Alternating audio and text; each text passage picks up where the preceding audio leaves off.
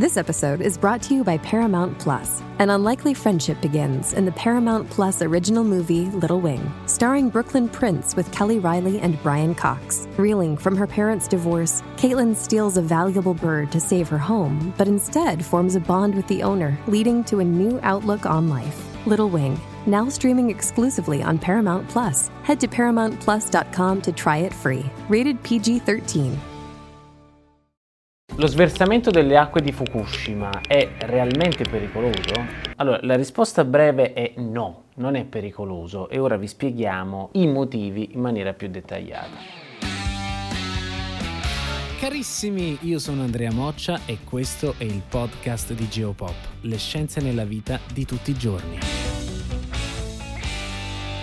Innanzitutto l'acqua radioattiva di cui si parla è l'acqua che è stata usata per raffreddare il nocciolo della centrale nucleare di Fukushima dopo l'incidente nucleare del 2011 dovuto, ricordiamolo, allo tsunami innescato dal più potente terremoto mai avuto in Giappone in epoca strumentale, magnitudo 9.0. Ora, quest'acqua, che secondo i dati più aggiornati è pari a 1,34 milioni di tonnellate, nel 2024 andrà a riempire tutte e mille i serbatoi che sono installati sul posto. Il riempimento avviene ormai da anni e durante questo tempo però l'acqua è stata appositamente trattata e filtrata per rimuovere la maggior parte dei radionuclidi radioattivi. Questo trattamento chiamato Advanced Liquid Processing System, quindi ALPS, però rimuove non solo i radionuclidi ma anche i sali minerali. Quindi quello che si ottiene è acqua pura, acqua distillata e demineralizzata. Tenete a mente questo questa informazione perché contiene la risposta a una delle domande che sta impazzendo sul web in questi giorni. L'unico elemento radioattivo che è rimasto in quest'acqua è il trizio, che non è altro che un atomo di idrogeno con due neutroni. Questo è un isotopo dell'idrogeno e non è libero, ma è chimicamente legato all'ossigeno dell'acqua e non si può separare. In chimica si dice che il trizio forma un legame covalente con l'ossigeno. Quindi nell'acqua di Fukushima ci sono delle molecole dove al posto di atomi di idrogeno ci saranno atomi di trizio, prevalentemente sotto forma di HTO. La domanda ora è quanta acqua triziata c'è? Allora, in questi mille serbatoi, come abbiamo detto, ci sono circa 1,34 milioni di metri cubi d'acqua, quindi più di un miliardo di litri d'acqua. E di questa, solo 20 grammi sono acqua triziata, cioè acqua che ha del trizio al posto del normale idrogeno. Se poi isolassimo il trizio dell'acqua, questo peserebbe circa 2-3 grammi. Stiamo parlando quindi di pochi grammi di trizio. Ora la domanda potrebbe essere, ma quindi adesso l'oceano diventa radioattivo? No, o meglio, l'Oceano Pacifico, così come tutti gli oceani, contiene già degli elementi radioattivi, contiene già dei radioisotopi sciolti all'interno, come ad esempio il potassio 40. In più l'oceano è talmente grande che ha una radioattività totale molto più alta rispetto a quella dell'acqua di Fukushima, ma ovviamente non è pericolosa perché è diluita in un volume gigantesco. Sapete chi contiene potassio 40? Le banane. Anche loro contengono potassio 40, ma dobbiamo preoccuparci di questa radioattività? Assolutamente no, nessuno ha paura di mangiarsi una banana, perché come diciamo sempre è la dose che fa il veleno. Nel nostro caso la radioattività della banana e dei nostri oceani non nuoce alla nostra salute. Per capire meglio facciamo questo esempio concettuale pratico. Prendiamo un bicchiere d'acqua di cottura della pasta che è leggermente salata e la versiamo nel mare. La salinità totale del mare, quindi la concentrazione di sale, non verrà modificata in modo apprezzabile. L'aumento sarà così infinitesimale che possiamo concludere che la concentrazione dell'intero mare di sale non cambia. La stessa cosa vale anche per l'acqua di Fukushima. In più, altro elemento da considerare e sapere è che le acque verranno versate gradualmente nel giro di circa tre decenni 30 anni per dare appunto il tempo al trizio di distribuirsi in maniera omogenea. Ora, domanda delle domande. Ma se quest'acqua di Fukushima non è pericolosa, perché non se la bevono? Cioè, perché non viene immessa all'interno degli acquedotti? Allora, facciamo questo ragionamento prima di giungere a conclusioni affrettate. Come detto prima, prima di essere versata, l'acqua verrà diluita proprio con acqua di mare, così da passare da 700.000 becquerel su litro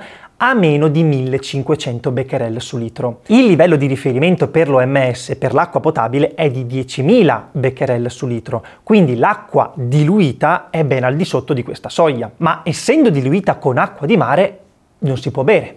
Questo è uno dei motivi per cui il Giappone ha deciso di versarla direttamente nell'oceano, con l'approvazione dell'Agenzia internazionale dell'energia atomica. Ora, se non volessimo diluire con acqua di mare, comunque non potremmo berla, ma non tanto per la questione dei 700.000 becquerel su litro. E qui facciamo una parentesi perché è importante capire come vengono definite le soglie e i limiti. 700.000 becquerel su litro, nonostante sia un valore al di sopra dei 10.000 consigliati per l'OMS, per avere qualche effetto collaterale dovremmo bere un'enorme quantità di quell'acqua ogni giorno per un intero anno, anche perché l'energia di decadimento del trizio è molto bassa e in più l'acqua triziata non si bioaccumula, ma resta poco tempo e viene sostituita con acqua nuova, acqua normale. A riguardo è interessante il calcolo fatto da Luca Romano, in arte avvocato dell'atomo, in cui stima la quantità di acqua da bere per avere effetti negativi misurabili sulla salute umana. 22 litri al giorno, circa 8000 1000 litri in un intero anno. Quindi possiamo concludere che da questo punto di vista l'acqua è innocua. Colgo l'occasione per ringraziare Luca Romano dell'Avvocato dell'Atomo per aver revisionato alcuni aspetti tecnici di questo video. Quindi i limiti, solitamente nelle scienze, vengono stabiliti con un enorme margine di sicurezza. Facciamo un esempio concettuale anche qui.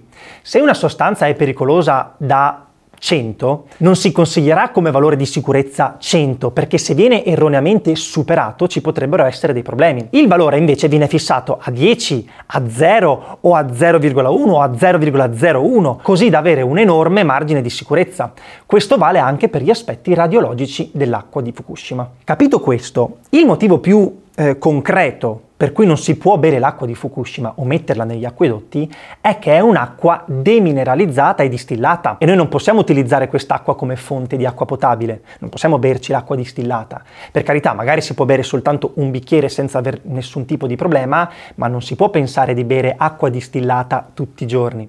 Quindi bisognerebbe reintrodurre tutti i sali minerali ai 1,3 milioni di tonnellate di acqua per renderla conforme. Capite bene che il costo e lo sforzo sarebbe enorme e il gioco non vale assolutamente la candela. Se volete un video specifico in cui vediamo perché non si può bere regolarmente acqua distillata, scrivete un commento proprio con acqua distillata. Ultimo punto, perché rimane una questione delicata? Beh, perché è una questione non solo di carattere scientifico, ma anche sociale e geopolitico. In generale si ha timore della parola radioattivo. Esiste la radiofobia, esattamente come per la chimica esiste la chemofobia. Questo si traduce in preoccupazioni non razionali, perché giustamente siamo anche esseri irrazionali. Eh, faccio qualche esempio. In Corea del Sud 10 uomini sono stati arrestati perché hanno cercato di fare irruzione nell'ambasciata giapponese in segno di protesta. E lo stesso governo sudcoreano ha espresso disapprovazione per la scelta di versare l'acqua nell'oceano. Nonostante, pochi giorni prima dell'inizio dell'operazione, lo stesso governo sudcoreano eh, ha confermato che tutto fosse sicuro. Cioè, dal punto di vista tecnico era tutto sicuro e non vedevano criticità tecniche nel farlo. In Cina, in Cina addirittura è stata vietata l'importazione di pesce proveniente dal Giappone. Anche qui, attenzione, non perché il pesce è davvero contaminato, ma perché il pesce giapponese agli occhi del cliente potrebbe sembrare radioattivo e quindi non lo comprerebbe. Perciò la Cina, per evitare di avere una perdita economica, ha deciso di non comprarli e di non immetterli nel proprio mercato. Hey, it's Kaylee Cuoco for Priceline. Ready to go to your happy place for a happy price? Well, why didn't you say so? Just download the Priceline app right now and save up to 60% on hotels. So, whether it's Cousin Kevin's Kazoo concert in Kansas City, go Kevin, or Becky's Bachelorette Bash in Bermuda, you never have to miss a trip ever again. So, download the Priceline app today. Your savings are waiting Go to your happy place for a happy price. Go to your happy price, Priceline.